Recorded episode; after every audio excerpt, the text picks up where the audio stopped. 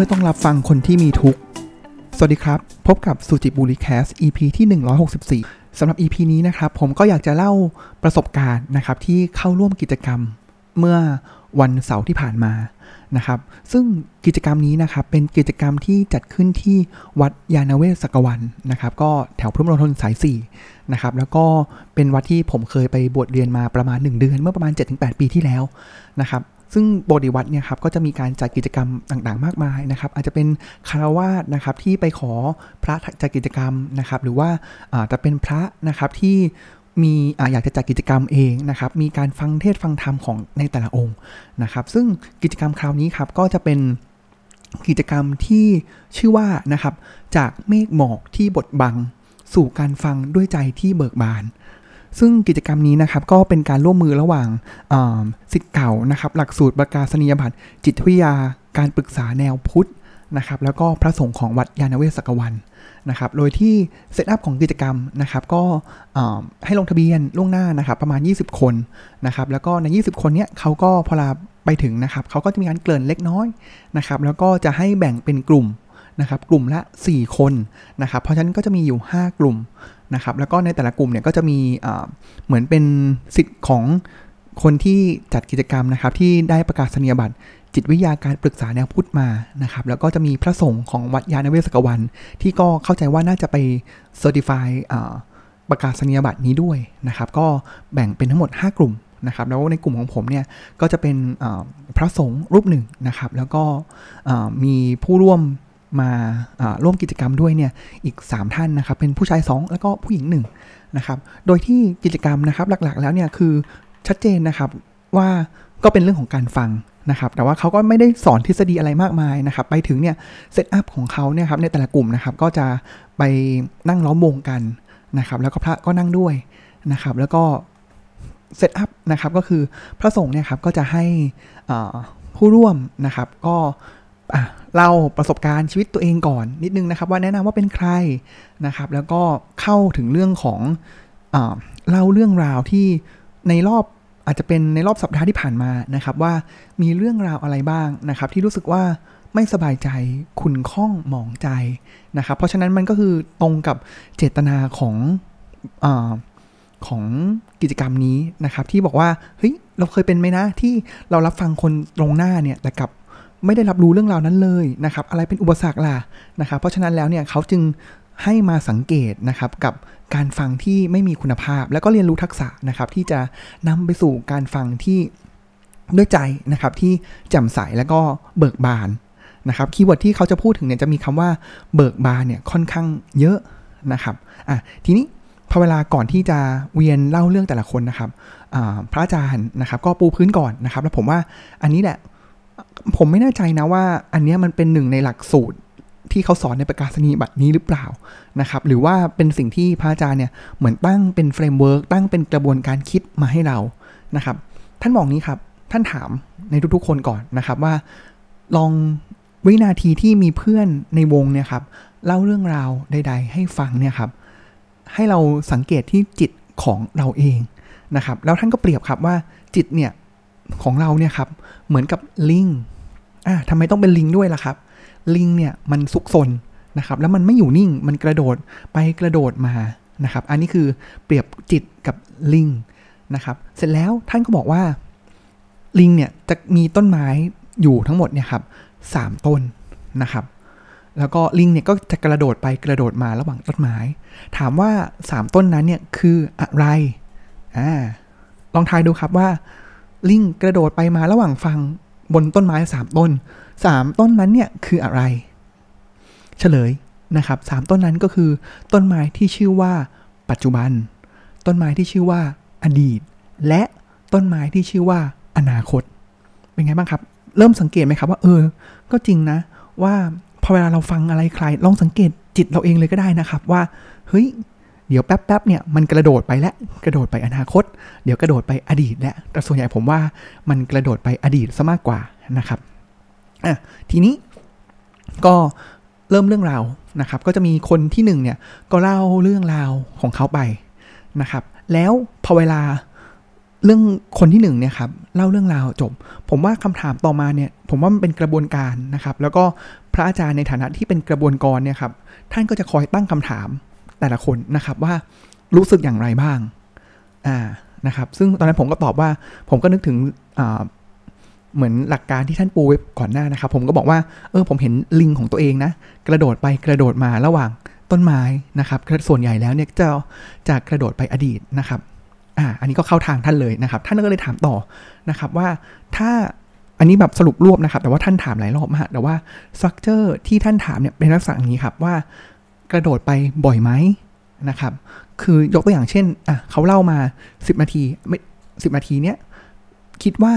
กี่เปอร์เซ็นต์ที่เรากระโดดออกไป ไม่ได้อยู่กับต้นไม้ปัจจุบัน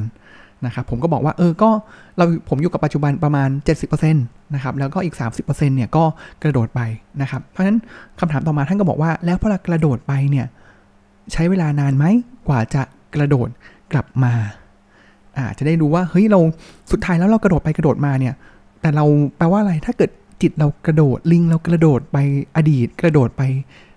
อนาคตเนี่ย แปลว่าเราไม่ได้ใส่ใจหรือสนใจฟังในสิ่งที่คนตรงหน้าเนี่ยกำลังบอกเรามานะครับท่านก็บอกว่าเออกระโดดไปมาบ่อยไหมนะครับ นานไหมแล้วกลับมาใช้เวลาเท่าไหร่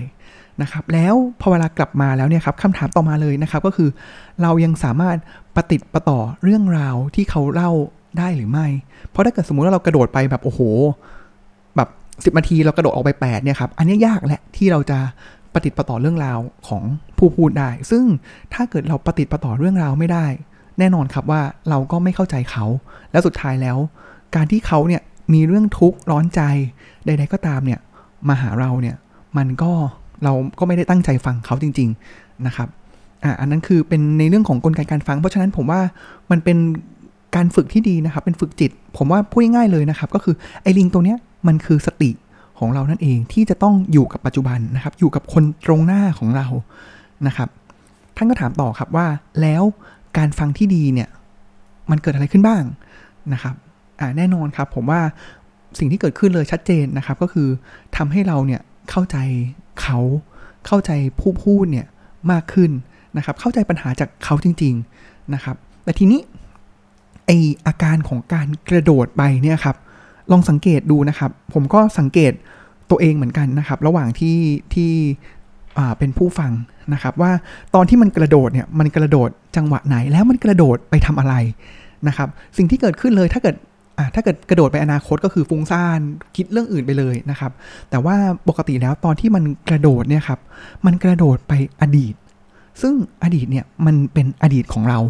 นะครับบางครั้งเนี่ยมันอาจจะเป็นรีเลทเรื่องราวกับเราในอดีตใช่ไหมใช่ไหมครับ แล้วพอเวลามันสัมพันธ์กับเรื่องราวในอดีต ลองสังเกตจิตตัวเองดูครับว่าเราคิดอะไรหนึ่งเลยก็คือ โห เราเปรียบเทียบแล้วเราอยากจะให้คำแนะนำเขา หรือเราจะยกตนข่มเขาว่าเฮ้ย ปัญหาที่คุณมีเนี่ยมันมันจิ๊บจอยมากเลยอะ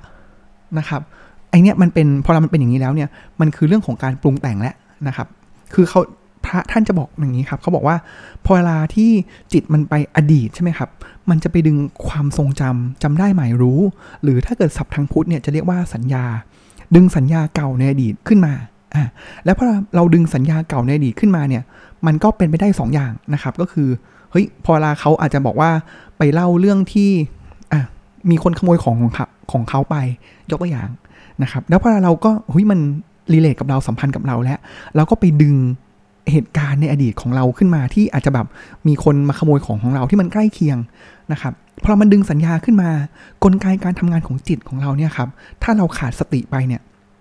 ต่อจากสัญญาแล้วเนี่ยครับ มันก็จะเกิดสิ่งที่เรียกว่าการปรุงแต่ง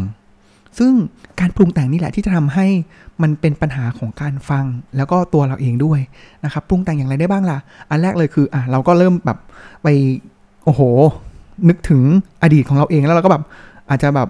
ดึงความรู้สึกเดือดดาลในอดีตกับของเราเองขึ้นมานะครับอ้าวกลายเป็นปรุงแต่งเรื่องราวของเราเอง อันนั้นเป็นทางหนึ่งนะครับ อีกทางหนึ่งเลยก็คือการปรุงแต่งเนี่ยก็คือ ผมว่ามันอาจจะเป็นการปรุงแต่งที่อาจจะไม่แบบรู้สึกแย่เท่าอันแรกนะครับ แต่ว่ามันเป็นการปรุงแต่งที่เรียกว่า เราอยากจะให้คำแนะนำกับเขา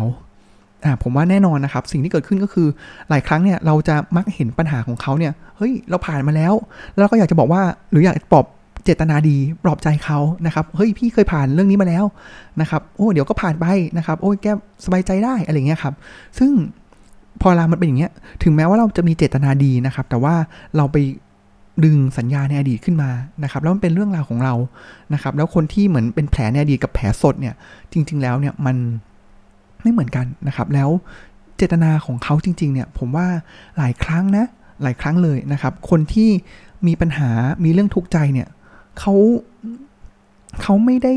ต้องการคำแนะนำนะครับปัญหาใครใครก็ต้องรู้ว่าสเกลเนี่ยมันใหญ่ขนาดไหน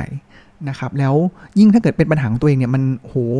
กลายเป็นว่าเราไปให้คำแนะนำที่มันทั่วไปมากเลย บอกเฮ้ยปล่อยวางทำใจสบายนะ อะไรเงี้ยใคร ๆก็ผ่านมาได้นะครับ เดี๋ยวคุณก็ผ่านไปเองนะครับ สุดท้ายแล้วเนี่ยมันนี่แหละมันจะยิ่งจากที่เขาแบบมีเมฆหมอกมาบังให้มันอึมครึมแล้วเนี่ยครับ มันกลายเป็น เออเมฆหมอกนั้นเนี่ยเรากลับไปเสริมเมฆหมอกนั้นด้วย โดยที่เราบอกว่าเราเจตนาดี แต่ว่าจริง ๆ แล้วเนี่ยเขาต้องการแค่คนรับฟัง เขาต้องการแค่คนตั้งใจฟังนะครับ แล้วอยู่กับปัจจุบันนะครับผมว่ามันก็แค่นั้นจริง ๆ นะครับสำหรับการรับฟังนะครับ แล้วเพราะฉะนั้นแล้วเนี่ยโดยสรุปรวมของที่ผมไปได้รับเรียนรู้มานะครับ ก็คือนี่แหละครับ ผมว่าการฟังเนี่ยจิตของเราเนี่ยต้องเบิกบาน นะครับ แล้วอยู่กับปัจจุบันมีสตินะครับ แล้วก็ถ้าเรารู้แล้วว่าลิงตัวนั้นของเราเนี่ย มันกระโดดไปอนาคตหรือกระโดดไปอดีต ดึงมันดึงกลับมา ดึงลิงตัวนั้นเนี่ยมาอยู่กับตรงหน้าของเรา มีสติอยู่กับคนตรงหน้านะครับ แล้วก็ทำให้เขารู้นะครับว่าเราตั้งใจรับฟังเขาอยู่ และเข้าอกเข้าใจของเขา บางครั้งเราอาจจะไม่จำเป็นเลยนะ ที่จะต้องให้คำแนะนำหรือแสดงอากับกิริยาใด ๆนะครับ ที่อาจจะเป็นการ โผกอหรืออะไรเงี้ยไม่จำเป็นนะครับ เราแค่แสดงว่าเฮ้ยเราอยู่ตรงนี้นะครับ อยู่บนต้นไม้แห่งปัจจุบันนะครับ แล้วก็ตั้งใจฟังเขาอย่างจริงใจจริงจังนะครับ แล้วก็วางจิตเราเองด้วยนะครับว่าพอเราบางครั้งแน่นอนครับ มันเลี่ยงไม่ได้ที่จะต้องไปดึงสัญญาดึงความจำในอดีตขึ้นมานะครับ แต่ว่าถ้าเรามีสติแล้วเนี่ยสำคัญเลยคือใจของผู้ฟังเนี่ยมันต้องเบิกบานด้วยนะครับ เพราะ ถ้าเกิดสมมติว่าเขาเล่าเรื่องร้ายๆ เรื่องลบมา แล้วเราก็ไปลบตามเขาด้วยเนี่ยคำถามคือมันจะทำให้เขาดีขึ้นไหมนะครับ การเข้าใจการแสดงออกว่าเราเข้าใจเนี่ย ไม่ได้หมายความว่าเราต้องมีรู้สึกความรู้สึกอารมณ์ลบไปร่วมกับเขานะครับ เราแค่ฟังด้วยใจที่เบิกบาน แล้วอยู่กับปัจจุบัน อันนี้นะครับคือความสำคัญเลยนะครับ แล้วก็ผมว่ามันคือหัวใจเลยแหละ ที่จะทำให้เมฆหมอกที่บดบังเนี่ยมันคลายตัวออกไปได้ ด้วยการฟังด้วย ใจที่เบิกบานนะครับ ก็เป็นบทเรียนสั้นๆนะครับ ที่ผมไปเรียนรู้มานะครับ แล้วก็อยากจะนำมาเล่าสู่กันฟังในสุจิบุรีแคสแห่งนี้นะครับสำหรับตอนหน้าจะเป็นเนื้อหาอย่างไรนะครับ ก็ติดตามสุจิบุรีแคสใหม่ได้ในตอนหน้าสำหรับวันนี้ขอกล่าวคำว่า สวัสดีครับ